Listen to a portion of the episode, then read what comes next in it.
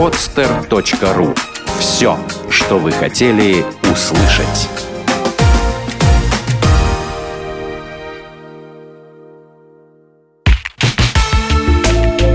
Рабы не мы. Уроки независимости с Никитой Плащевским. Здравствуйте. Хотел сказать добрый день или добрый вечер, но потом подумал, что наша программа не имеет времени выхода, и вы можете слушать ее в любое время суток, поэтому просто привет. Меня зовут Никита Плащевский, это программа «Рабы не мы». Удивительный сегодня летний день, тепло. Я все время думаю, как же так? Почему же всегда зимой куча недовольных людей? Э, я вот э, десятками слышу такие высказывания, что вот не было лета. Я уже, наверное, третий год как-то вот так сознательно отмечаю теплые летние дни и понимаю, что очень даже лето-то есть.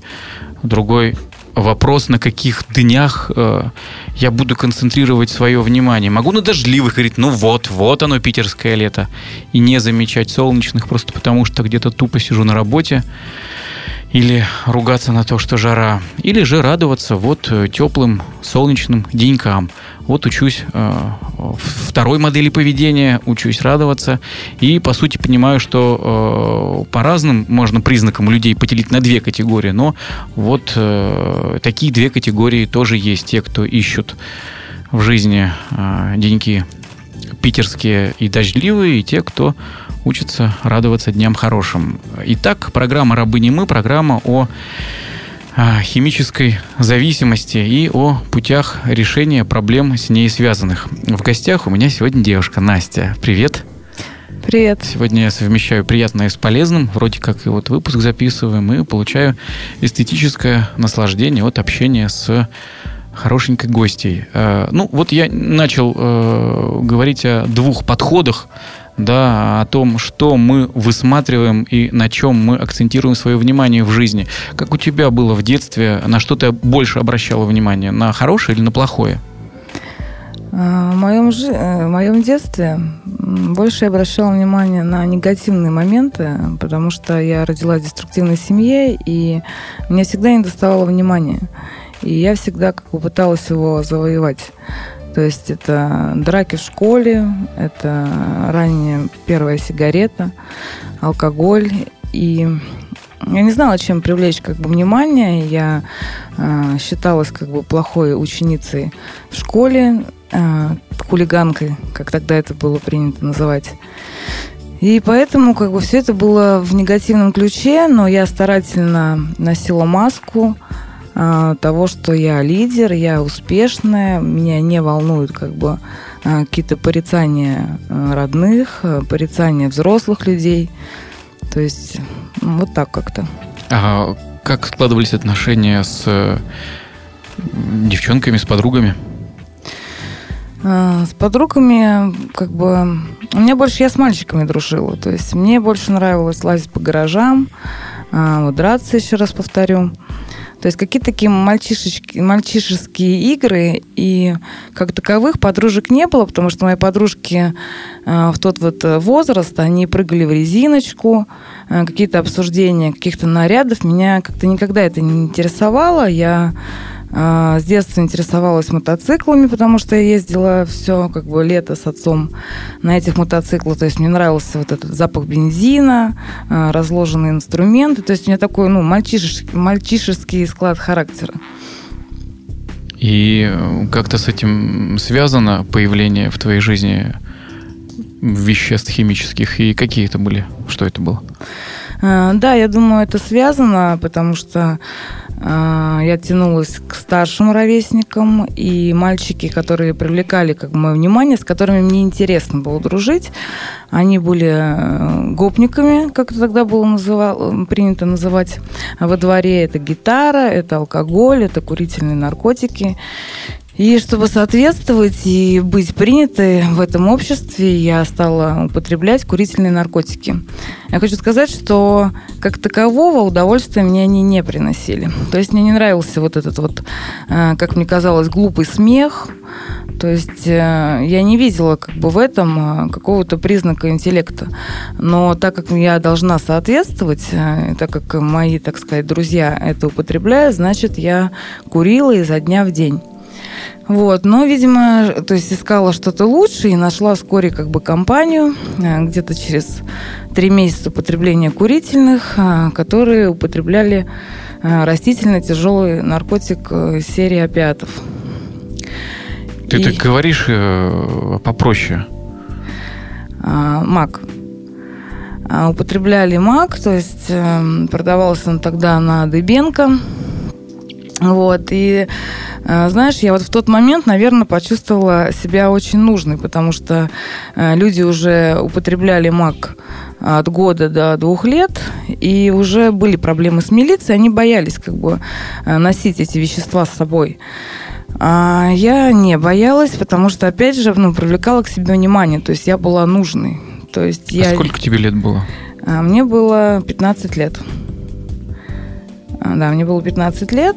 А, попробовав первый раз укол как бы мака, я почувствовала, ну, наверное, что я дома. Мне понравился как бы приход, мне понравилось мое ощущение, у меня как-то изменилось мировоззрение.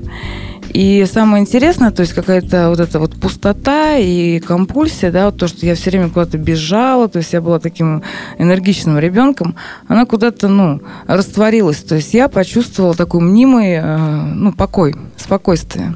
То есть э, наркотик дал тебе это удивительно, да, ощущение дома, да, ощущение покоя, самодостаточности, цельности. Э, да? Так? Да, да, да, вот нужности, то есть все как бы через него прошло. То есть, то есть я есть. Да. То есть я есть, и я вот эта личность, которая нужна, и чувствует, и не надо никуда бежать, все как бы предельно ясно. А было ли страшно? То есть, ну ладно, курительные наркотики, тут можно понять, это все было так. Ну и воспринималось, в общем-то, на хихихаха. А все-таки укол, да, какое-то же общественное мнение по поводу уколов в себя, оно оно же присутствовало, и не было ли страха? Или, или это было абсолютно приемлемо в твоем кругу? Эм, хороший вопрос. Это была, наверное, некая опять моя роль, моя бравада. То есть, когда мне предложили МАК, а, я сказала о том, что я как бы боюсь укола, а, я боюсь, что я слышала где-то там краем уха, что это затягивает. А, на что э, друг, ну, в кавычках, который мне предложил этот наркотик, сказал, что я насмотрелась, видимо, фильмов и начиталась книжек. И этот укол, как бы, это мимолетная боль, которая принесет ни с чем не сравнимое, как бы, вот это счастье. И... А друг уже торчал? Да, друг уже употреблял систематически около двух лет. Вот. И я, в принципе, дабы не показаться какой-то там робкой, слабой, я употребила, а, как бы прошла, то есть с такой бравадой, как бы дала себя уколоть и почувствовала себя дома, то есть поняла, что да, он прав, ничего страшного в моей жизни, как я тогда думала, не случилось. Как развивалась болезнь?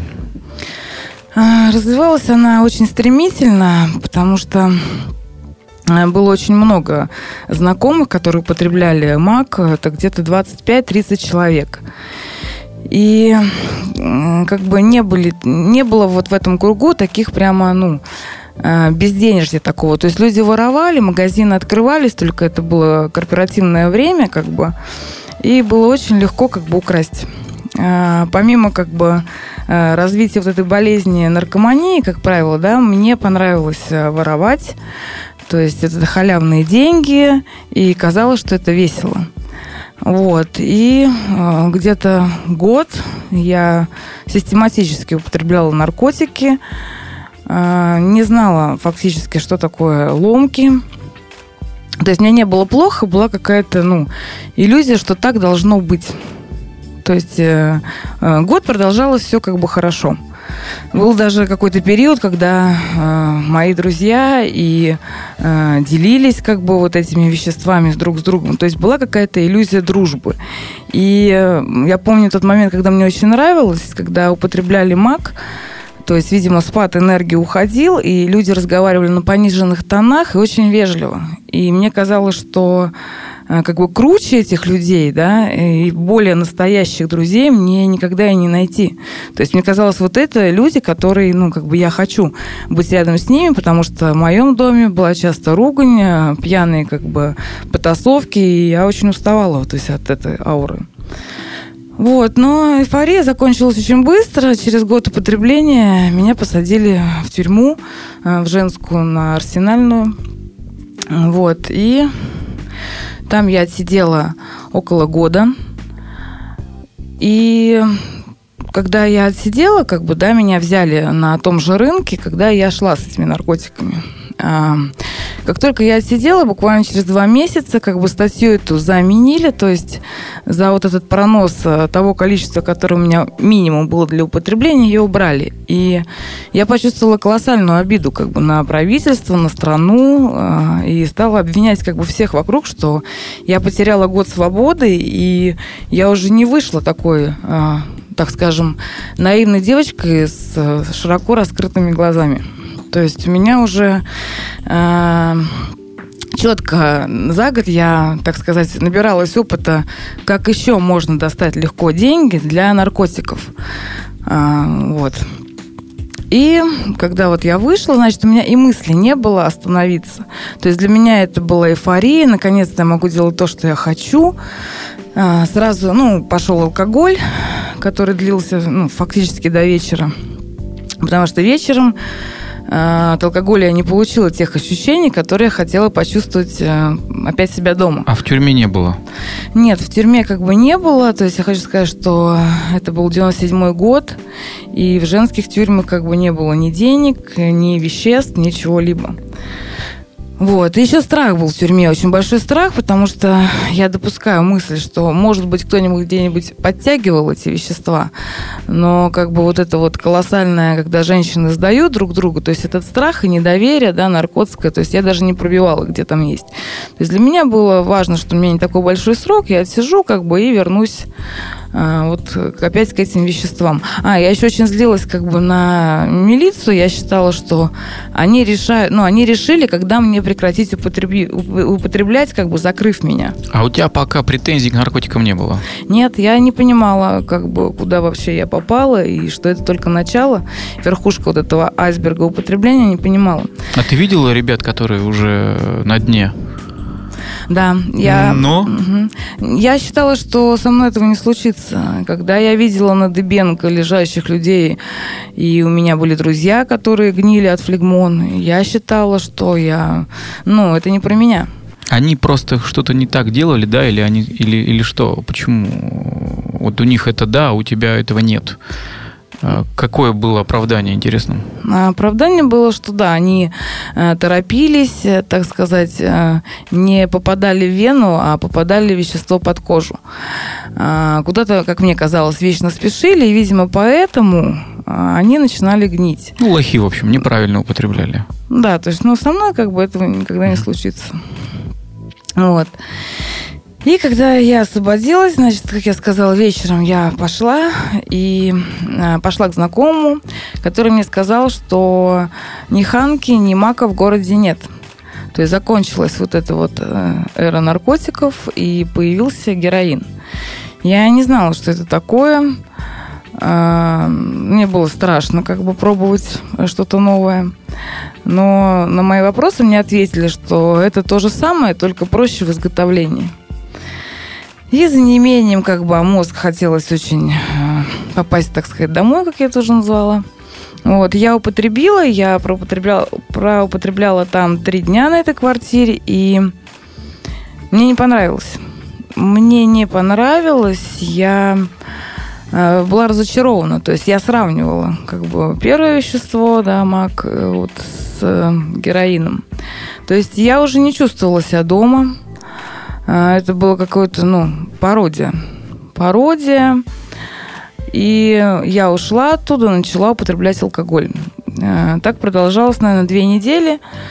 Но каждое утро, фактически просыпаясь с похмелья и слушая своих друзей, которые мне рассказывали о том, как я устраивала драки и как я себя вела, я как бы ну, испытывала чувство стыда, и мне не нравилось то, что я не контролирую свое сознание.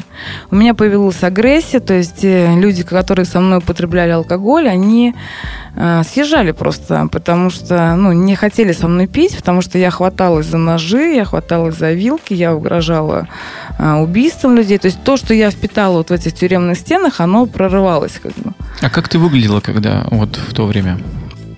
А, в то время я ну, когда я вообще употребляла наркотики, я была очень худа. А, в тюрьме, так сказать, я пришла в себя. А, ну, была нормального телосложения, как бы. И э, вот этот вот внешний распад, он еще тогда меня не коснулся. То есть, и э, мне очень сложно вспоминать, потому что все время был вот этот глюк, что я неплохо выгляжу. То есть, если я расчешу волосы, наложу там килограмм косметики, то, в принципе, как бы никто меня не отличит от независимой девушки, идущей по улице. Это правда или это был реально глюк? Нет, это не была правда, потому что я не была ухоженная, я не ходила в парикмахерские, я не занималась как бы ни маникюром, ни волосами, как бы, да, и, во-первых, затравленный взгляд, нездоровый цвет кожи, а, и вот это потом неестественная худоба, конечно же, выдавала во мне невооруженным глазом человек, который э, употребляет наркотики. Вот. И, значит, после двухнедельного запоя, так скажем, я вернулась к героину, потому что идти, в принципе, нечего, некуда было. И вот э, употребляя его каждый день, я распробовала. Я распробовала это вещество, я нашла свои как бы плюсы в этом. Э, и тогда наступила первая ломка, которая меня очень испугала, потому что э, было столько агрессии, то есть мне хотелось схватить топор и крушить все в квартире. Я не знала вообще, куда себя деть, я очень испугалась, как бы помимо физической боли была вот такая боль. Э, я начала тогда вот корпоратив, кооперативы позакрывались, то есть стало очень сложно доставать денег. Моя семья мне помочь ничем не могла. Я занималась воровством. Я занималась воровством, и это был такой замкнутый круг. То есть э, меня кумарило, меня ломало, мне нужны были срочные деньги, я доставала, и тут же этот страх остаться опять на ломках. И я устала такой степени, что настал момент, когда меня э, поймали в магазине далеко от дома, и пришел участковый, который меня знал и который мне, в принципе, э, предложил, если я найду какую-то там энную сумму, причем она не была колоссально громадной, как бы, а дела не будет, он договорится. Но, ты знаешь, у меня была такая усталость от всего. Я знала, что каждый день будет одно и то же, и что я больше не могу. Вот, наверное, тогда вот я выглядела уже просто, ну, как чудовище, потому что я была уже нереально худой, э, с грязными волосами, которые, ну, как бы мне уже не хотелось мыть, мне жить просто уже не хотелось. А выхода как бы я не знала, то есть, и это все продолжалось. Я им сказала, не надо. То есть я сознательно поехала в тюрьму второй раз. Я не знала, куда мне бежать, и Э, где мне как бы остановиться. Вот. И второй раз как бы э, я сидела там год. Причем э, вот хочу сделать акцент, что шел усилок. То есть и девушкам, которые попали первый раз в тюрьму, давали всем по 12-15 строгого режима вот, за те же кражи и наркотики. Я не знаю, каким чудом, то есть я ну, не было адвоката, как бы не было денег, но мне дали всего полтора года и я еще ушла по УДО. Вот. И тогда вот, наверное, был вот этот звонок первый, да, что кто-то меня бережет, кто-то меня любит, и вот этим мотиватором вот этого звонка э, был мой отец, который дал зарок не пивая ему чаши, и на тот момент уже 7 лет как бы не употреблял алкоголь и не курил сигарет. Ты знала это? Да, я знала, для меня это было что-то из ряда вообще чудес потому что я видела его запои. А, я очень идентифицировалась с ним, потому что его алкоголь привел в тюрьму. И вдруг я видела, как человек э, абсолютно ведет нормальный, здоровый образ жизни и ничего не употребляет. Но это уже было, то есть это, эти 7 лет начались э, давно достаточно, да? Да. А, и, а почему ты ну, раньше на это не обращала внимания? Это для тебя не было э, фактом, который э, как-то на тебя воздействовал? Что произошло вдруг? Вот почему ты приняла это, приняла это, почему вдруг? Угу. А фактом произошло то, что раньше я не считала, что у меня есть проблемы с наркотиками. А тут э, вот э, на втором э, сроке, да, или... Да, на Мгм. втором сроке, когда вот люди стали как бы вокруг получать очень большие срока, да, и я так прикидывала, во сколько они освободятся, да, в каком возрасте. И как бы папа мне сказал вот об этом, что, наверное, все-таки вот с Божьей помощью. Мгм. Для чего-то Бог тебя хранит. И я задумалась вот тогда. А, Вот, но как бы выйдя, я недолго оставалась трезвой. Я не знала, куда мне девать свою тягу. Мне было скучно, я не знала, куда мне пойти. Я никогда не работала, я не представляла, как это делать. Но И- вот ты уже не хотела употреблять, когда вышла. да, да, я не хотела, у меня появился вот этот страх и вот это осознание, что, ну, меня вытащили, меня спасли. То есть спасли, а что делать дальше, я не знаю. А, потом началась вот эта вот тяга, дикое желание употребить, употребить что-то. Вот. И я начала употреблять алкоголь, и буквально на первой пьянке я чуть не зарезала своего друга. Я очень испугалась тогда. Я очень испугалась и решила, что нет, алкоголя не надо в моей жизни. Я, ну, как бы уеду в тюрьму не так, значит, иначе. И я опять нашла как бы наркотики и стала употреблять. То есть уже, э, знаешь, мне было страшно умереть, а выхода я не видела. Я подумала, что, ну, думала, что я обречена. Я причем себя разводила так, что есть люди больные туберкулезом, как бы болезнь неизлечима, как я тогда думала.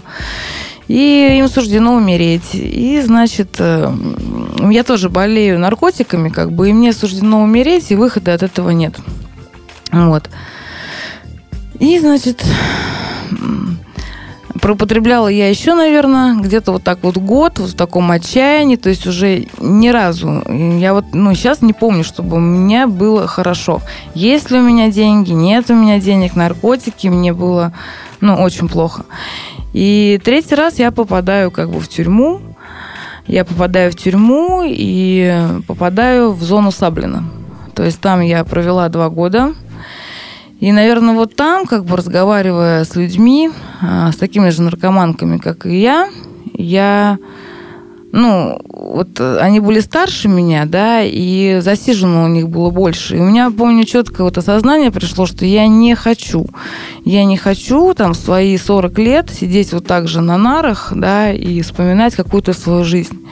Я слышала истории, как э, люди оставляли своих детей там в детдомах э, из-за наркотиков. И чем больше я вот это слушала, тем больше у меня формировалось то, что я не хочу так. Я хочу домой, я хочу семью, и стало вот э, формироваться в голове то, что ребенок.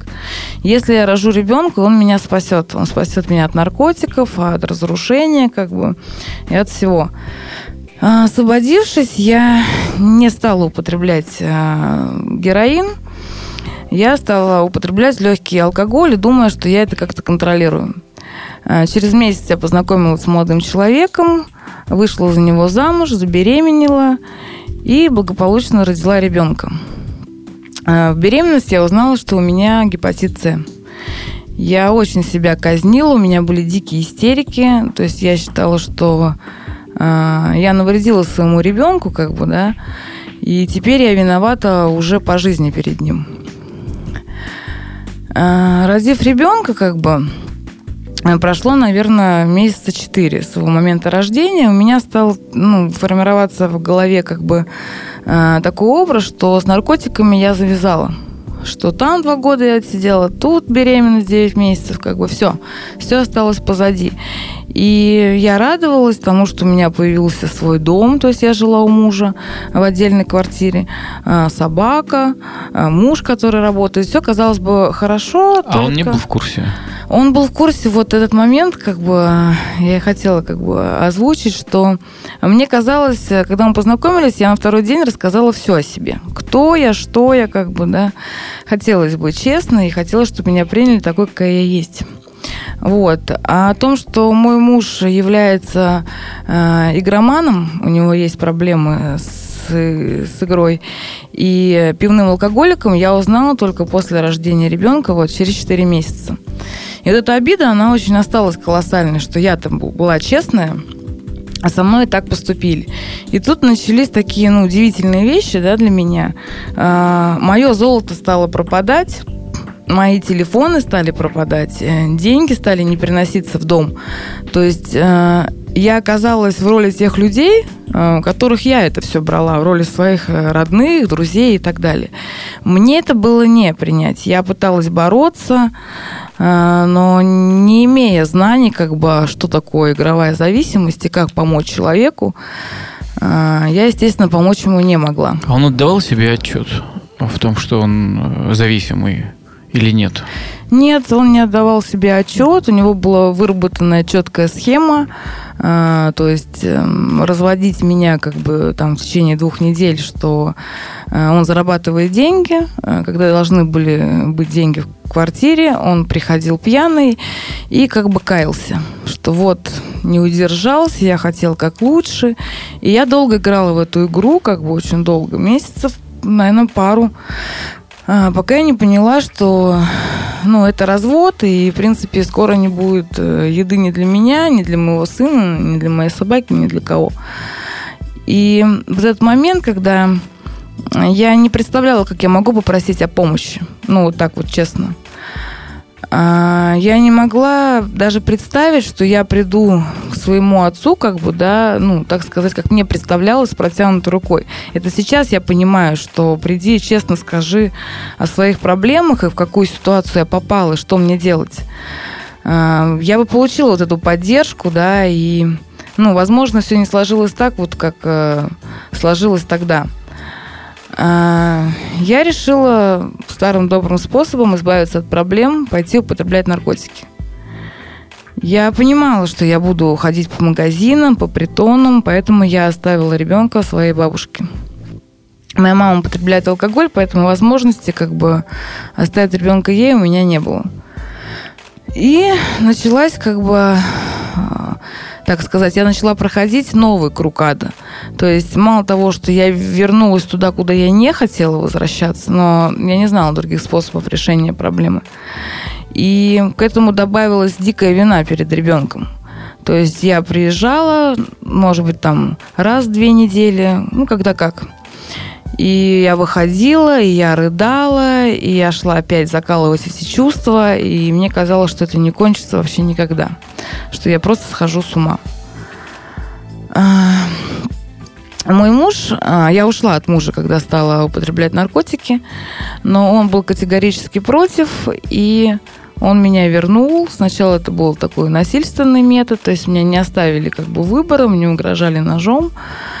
И как бы, ну, как любой, наверное, больной, зависимый человек, то есть такими путями манипуляций как бы добился того, что я стала с ним. И мы заключили с ним такой страшный договор, что я буду с ним, я буду употреблять наркотики, более того, он мне будет э, доставать деньги на эти наркотики. И вот так я жила, наверное, еще полгода.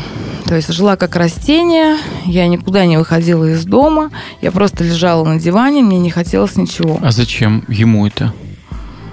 Ну, мне так кажется, какая-то вот такая маниакальность, ну, вот эта пустота и одиночество. То есть ему было просто страшно, наверное, остаться одному, как бы, да, он имел семью, и вот эти проблемы, если как бы я уйду, то тогда он останется один на один вот с этой своей как бы болезнью. Ну, возможно, так, как бы. То есть за него не могу сказать. Как ты начала выздоравливать?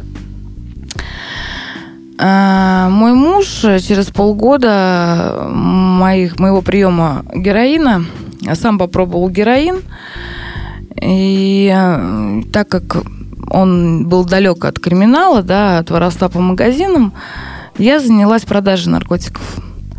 Я занялась продажей наркотиков, и мой муж стал как бы ну, моим, как сказать, компаньоном в этом. Это продолжалось буквально три недели. Через три недели нас взяла милиция, и он все взял на себя. Он все взял на себя. Причем я помню этот момент, когда я сидела в камере, и вот это вот отчаяние, и я понимала, что цикличность этого круга, ну, она повторяется раз за разом, ничего нового. Как бы у меня не было ни страха уже перед тюрьмой, ничего. Как бы у меня был один страх ломки. Все, что меня интересовало, и больше никто. И я ему как бы сказала о том, что у меня на тот момент было семь судимостей, у него ни одной как бы, если он возьмет на себя, то ему дадут гораздо меньше, чем мне. Он взял на себя, и его посадили. А, я ушла, и а, буквально через две недели один мой знакомый, он положил меня на детокс в Бехтерев. Что за знакомый? Э, он почему вдруг это сделал? А, знакомый. Я не знаю, каким чудом я, вот когда мужа посадили, а, буквально там через два дня познакомилась, причем чисто вот спонтанно, с мужчиной а, на улице. И я была в таком психологически растрепанном состоянии, что то есть происходило как нормальное знакомство, да, а, на вопрос там, кто я и что я, не знаю, почему подошел, потому что выглядело очень плохо. Я ему рассказала о себе. Я ему просто рассказала, э, по-моему, о тюрьме я не упоминала, но о том, что я наркоманка, и у меня очень все плохо. Как бы я ему рассказала. Вот. И как бы а, мы начали с ним встречаться. Сейчас я могу, как бы, да, находясь в программе, додумать, да, что это человек глубоко созависимый, да, что у него, видимо, были какие-то, ну, проблемы самого в семье, да, ему нужно спасать. То есть я сейчас понимаю, что, возможно, да, за мой счет, как бы, э, шло повышение своей э, самооценки, что с такого вот дерьма, как бы, вытащить девушку. Ну, я не знаю, как это было там у него. Вот. И а, Мое, наверное, вот это вот днище, которое я ощутила, это когда э, периодически там ездили с ним на мотоцикле, да, или в каких-то местах отдыхали. И вот это вот мимолетное счастье я ловила, как будто я независимая, да, и вдруг вот этот ужас, что через пару часов меня начнет ломать. И я не такая, как он, как они, как бы, да, вот люди, которые меня окружают. И мне становилось настолько, ну, хреново в этот момент. И вот это опять, что это никогда не кончится. И опять мне нужно раз за разом сниматься, что мне приходили мысли, что мне никуда не уехать, как бы, ну, ни страны, ни куда-то, потому что я привязана каждый там э, какой-то периодичность во времени употреблять как бы наркотики. То есть без них я не человек. А что не дает тебе поставить ему положительную оценку, что просто добрый, хороший человек? То есть что-то, видимо, было не все так просто. Да, не все так просто. У меня не было, во-первых, как бы чувств к этому человеку. Нет, а с его стороны? А, с его стороны я видела, когда мне покупались какие-то вещи, а, как мне вот прямо, ну, навязывала, что вот я такой хороший, смотри, вот сколько я потратил. То вот есть он продавал свою хорошесть да, тебе? Да, да.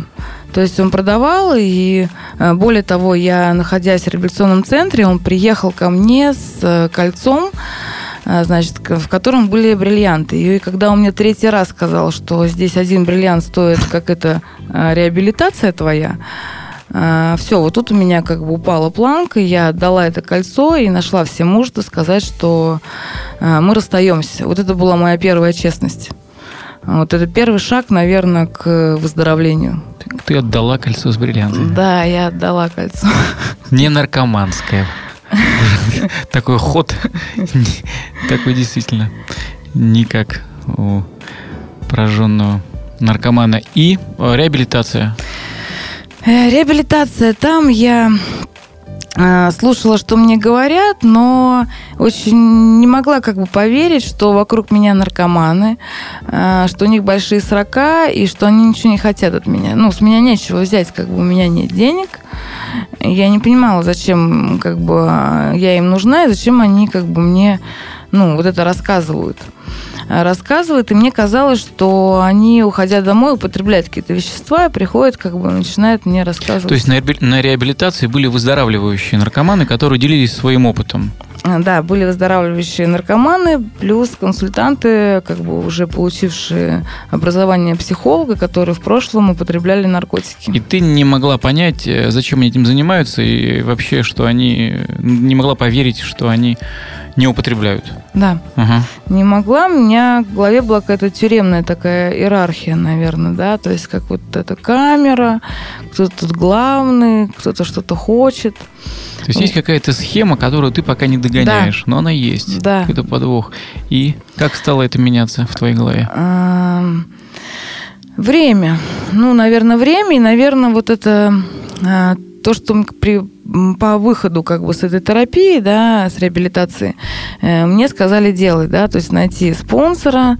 Спонсор это человек, который э, помогает э, начинающему да, жить трезво алкоголику или наркоману, это делать, собственно, как-то подсказывает, помогает ему пройти шаги по 12-шаговой программе. Да, у кого больше трезвости, как угу. бы, чем у меня. И вот э, написание шагов, как бы, и я сопротивлялась как бы написанию, сопротивлялась поиске вот этого впереди идущего, но я была окружена такими же людьми, как я.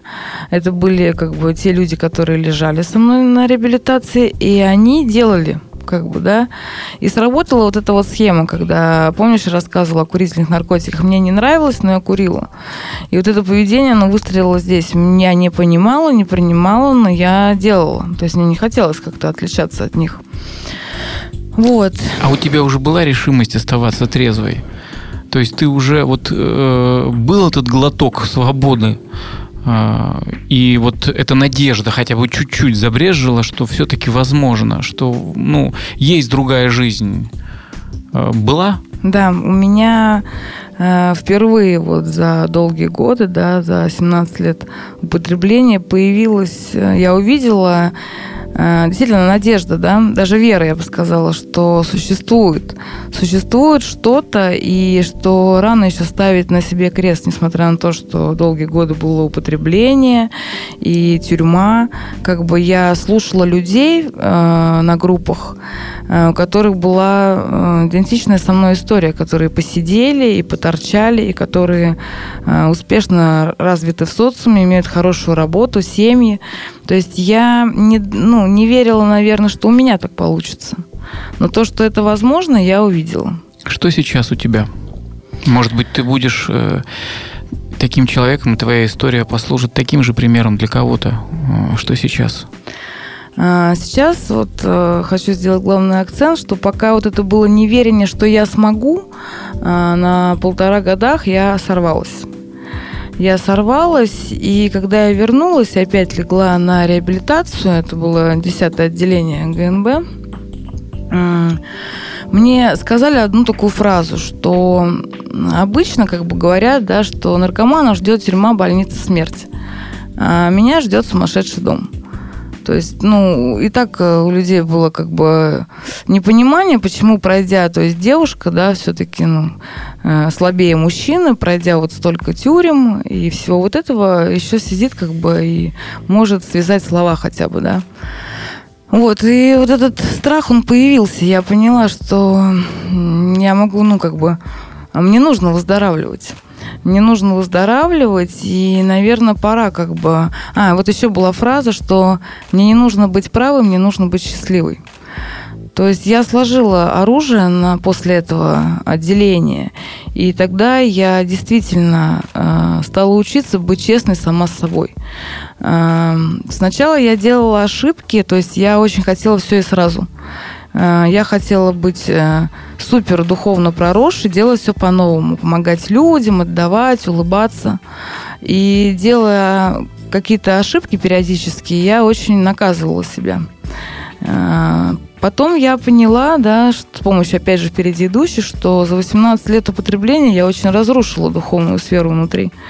И потребуются годы, и я вправе совершать ошибки.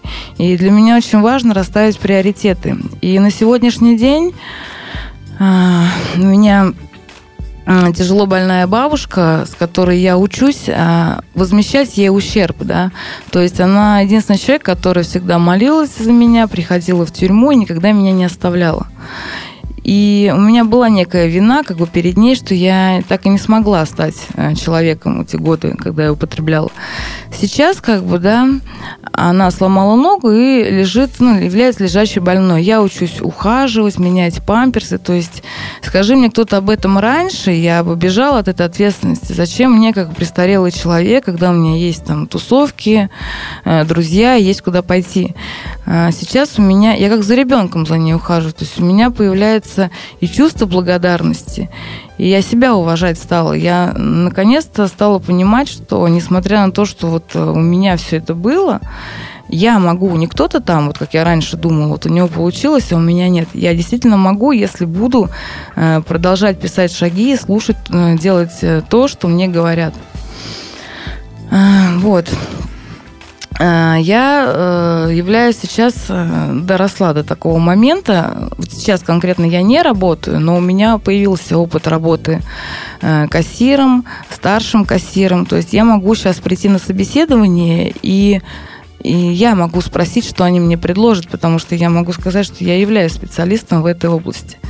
Я заметила, что вот эта выживаемость, да, наркотская, она помогла мне здесь очень быстро понять, как бы, как это работает.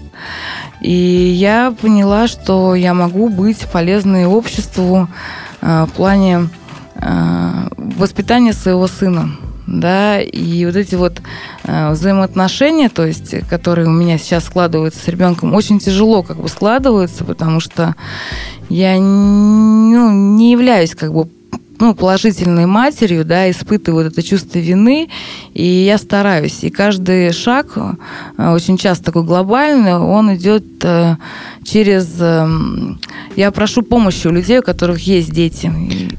Скажи, откуда вообще в твоих ценностях появилась ценность быть полезной? А, все очень просто. Когда я стала писать первый шаг, я увидела, насколько разрушена моя сфера как бы духовности, да, сколько э, я сделала как бы для, ну... Ну и почему это тебя стало вдруг беспокоить? Ну а... и нарушила, и нарушила, чего? Потому что, когда я работала старшим кассиром, и в магазине было воровство вот тех же сумок, я видела как бы бабушек, которые рыдали у меня на кассе. Ну, мне было стыдно вот э, перед этой бабушкой. Мне было очень плохо. Я очень много часов потом мучилась, как бы, да, и э, ну, на себя, как бы, да, вот это гребла. И потом я начала как бы делать по-новому, да, я вот даже езжу на машине, что тоже одно из чудес как бы трезвости, э, то, что я смогла сама заработать. И я не позволяю себе выкидывать хабарики в окно. То есть для меня мне не нравится, как бы, да, когда вот эта грязь на улице. И я подметаю как бы свою сторону. То есть я не хочу, ну, разрушать себя как бы, ну, изнутри, что ли, да. А еще большое подспорье, я стала ходить в церковь. Я стала ходить в церковь, я э, стараюсь соблюдать посты. То есть я не бросила курить, вот с этим как бы у меня не, ну, не получается. Но то, что у меня сейчас вот есть два костыля выздоровления, это программа анонимных наркоманов и церковь, это однозначно. То есть, если я не слышу что-то там, да, я слышу как бы от батюшки ну, там. И очень важно, что я, э, когда стала отдавать э, в сообщество анонимных наркоманов, да, я занялась служением, то есть я э, веду группу, я являюсь секретарем одного из подкомитетов, который несет э, весть э, по тюрьмам и учреждениям о выздоровлении. Э, я вот почувствовала, что я дома, вот в этом сообществе, что я не просто пришла на права гости, там, кого-то послушать, и мне робко, а я прихожу, наливаю себе чай, встречаю людей, то есть как будто я дома, и я почувствовала вот эту нужность, которой мне не хватало. Я как раз хотел вот снова вспомнить это слово «дома», с которого начался твой рассказ. А, в какой храм ты ходишь? В храм я хожу Казанский, Казанский храм Казанской Божьей Матери. И э, открыли он долгое время был, что для меня вот является чудом, как музеем, Казанский собор. Угу. А сейчас как бы по воскресеньям там идет семичасовая служба, и для меня это тоже является как бы чудом. Ты имеешь в виду раннюю? Да, да, да. Угу. Приглашаю тебя по средам, вот э, Федоровский собор, там храм новомучеников и исповедников российских, в среду в 6 часов, акафисту, иконы, неупиваемая чаша, там собирается много людей, как из сообщества, так и просто, как зависимых, так и созависимых. И вот э, мы тоже просим Божью Матерь помочь нам в выздоровлении.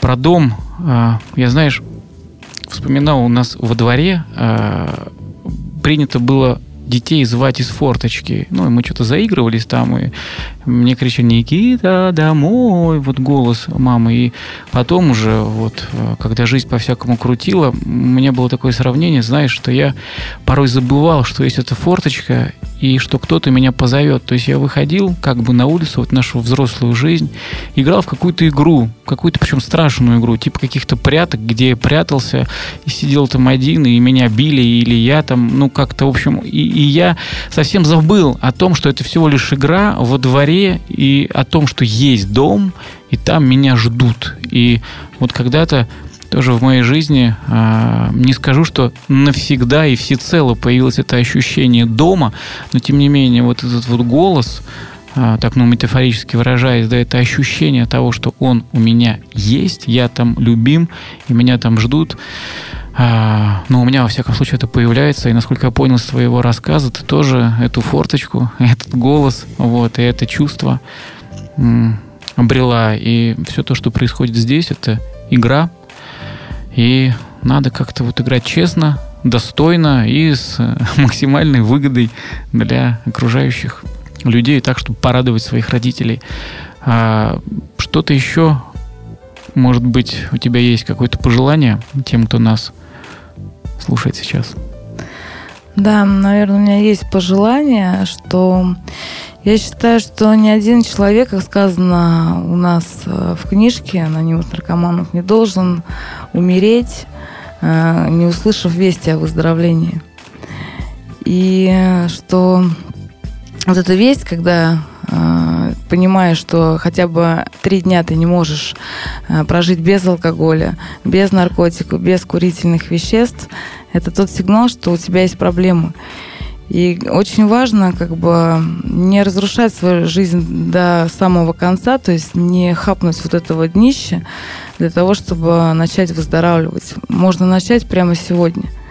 Прямо сегодня. И я хочу сказать, что все люди, которые приходят э, к нам в сообщество, э, я лично очень рада видеть. Я рада и готова поддержать, поделиться опытом. И для меня вот только так это и работает. Потому что двери моего дома в сообществе всегда открыты. Спасибо. Те, кто те, кто уже готов обратиться за помощью, обращайтесь, оставляйте комментарии со своими координатами, контактными телефонами, и мы обязательно с вами свяжемся и э, покажем ту дверь, тот выход, которым в свое время воспользовались мы.